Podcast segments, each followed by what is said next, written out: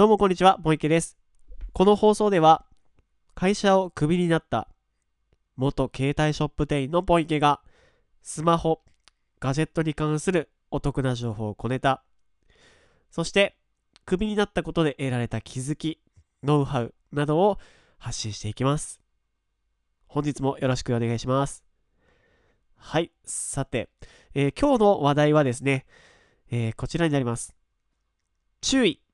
iPhone 12が抱える3つの問題点。はい。えー、iPhone 12、えー、発売されて数日が経ちましたね。はい。ということで、えー、まあ、買われた方、どうしようかなって迷ってる方、たくさんいらっしゃると思います。で、えー、ここの、まあ、iPhone 12買うにあたって、あのー、やっぱり商品って、製品って、えー、いい点、悪い点、いろいろとあります。どんな製品でも。で、えっ、ー、と、今日は、えっ、ー、と、あえてその12の、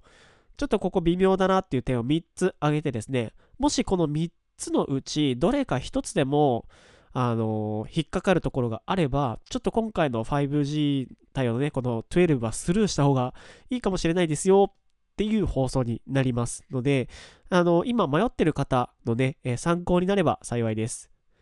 はい、えー、それでは、えー、行ってみようと思います。えー、iPhone 12が抱える3つの問題点。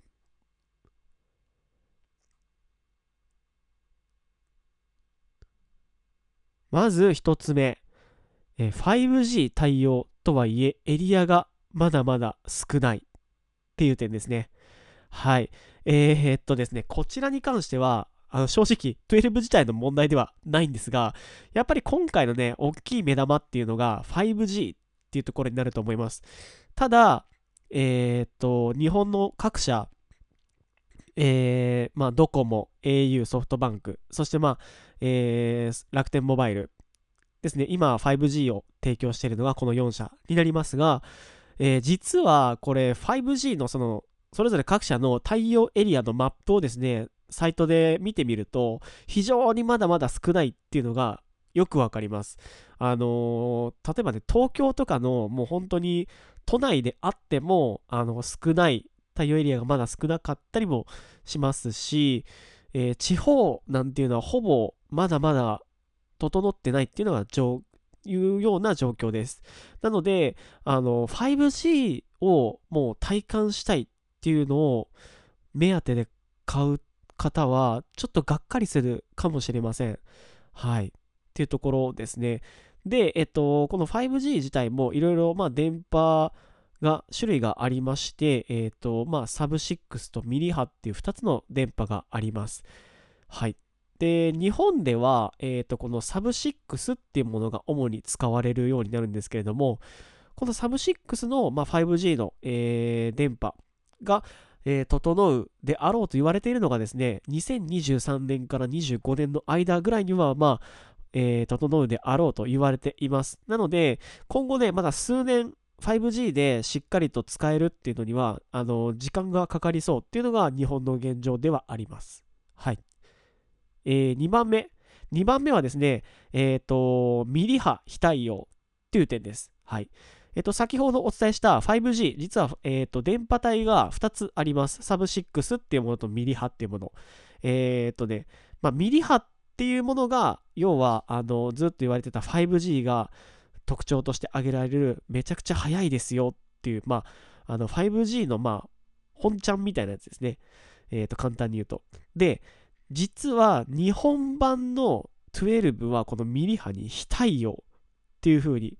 えー、なってますな。なんでそういう仕様なのかっていうのはちょっとわからないんですが、えっとね、アメリカとか本国でその売られている iPhone 12はもちろんこれミリ波も対応しています。はい。でね、えー、っと、このミリ波がまあ非対応っていうところがあるのはちょっとね、まあ残念なところかなとも思います。はい。まあやっぱりここが、そうですね、このまず挙げた1つ目、2つ目の、まあ、5G に関わるところですね。なので 5G のその電波を目当てに、えー、買われる方っていうのはちょっとあのがっかりされる可能性が高いです。はい。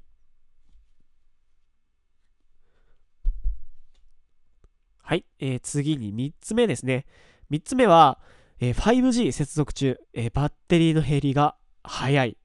ていうところです。はい、えー、っとですね、まあこれは結構前々から言われていたことではあったそうなんですが、5G の接続中はですね、バッテリー減りが、スピードがね、速いそうです。はい。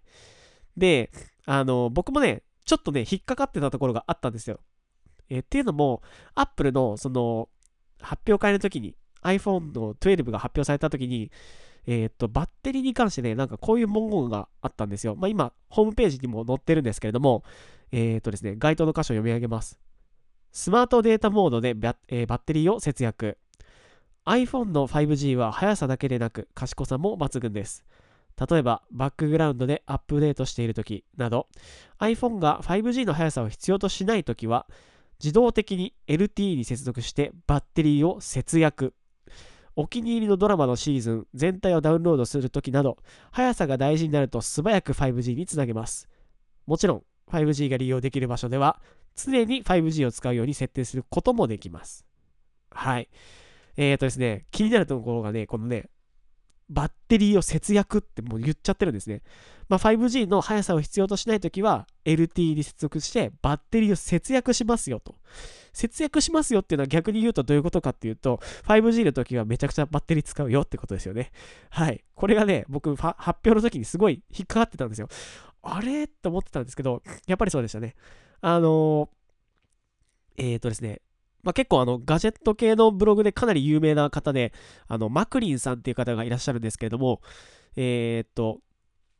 東京の品川であのレイテラスっていうあのコワーキングスペースをですね、あの運営されてる方で、非常にまあすごい気さくな方でですね、僕もこの前、えー、東京に行った時にレイテラス寄らせていただいた時にですね、えっと、ちょっとお話をさせていただいて、めちゃくちゃ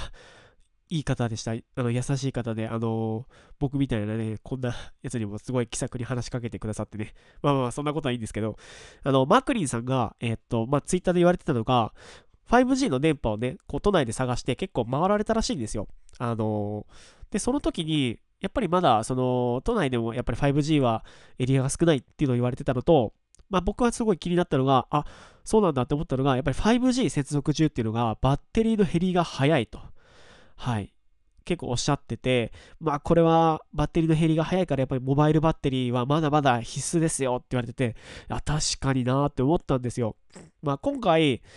えー、っと、12、まあ本体のサイズや、え重量っていうのもちょっとえー、と減ってます。なので、まあ、その分ね、バッテリーを持ち歩くっていうのも、マックじゃなくなるのかなとも思ったりもしてます。まあ、5G、やっぱりこの目玉の、えー、機能えー、にはなりますが、まだまだその周辺の部分がちょっと、まあ、環境が整ってないというかね、えー、あると思いますが、ここが、えっ、ー、と、要は 5G を、えっ、と、使いたい。5G でその速さを体感したい。えー、っていう方、5G にめちゃくちゃ期待してるっていう方は、ちょっと今回の12のシリーズは、えー、置いておいて、まあ、えー、2年後とかに、えー、その時に出てる iPhone を買ってっていうのがベストかもしれません。はい、逆に、その 5G の部分自体にはそんなに期待してないよっていう方はもう全然買いだと思います。はい。ですね。もう一度おさらいします。え一つ目、えー、5G 対応とはいえエリアがまだまだ狭いということ。えー、2つ目、日本版はミリ波が非対応っていうところ。えー、3つ目、5G 接続中はバッテリーの減りがとにかく早い。っていうこと。はい。この3つですね。iPhone 12が抱える3つの問題点でした。はい。えーと、それでは、えー、今回は以上になります。はい。ではまた次回もよろしくお願いします。ポンケでした。バイバーイ。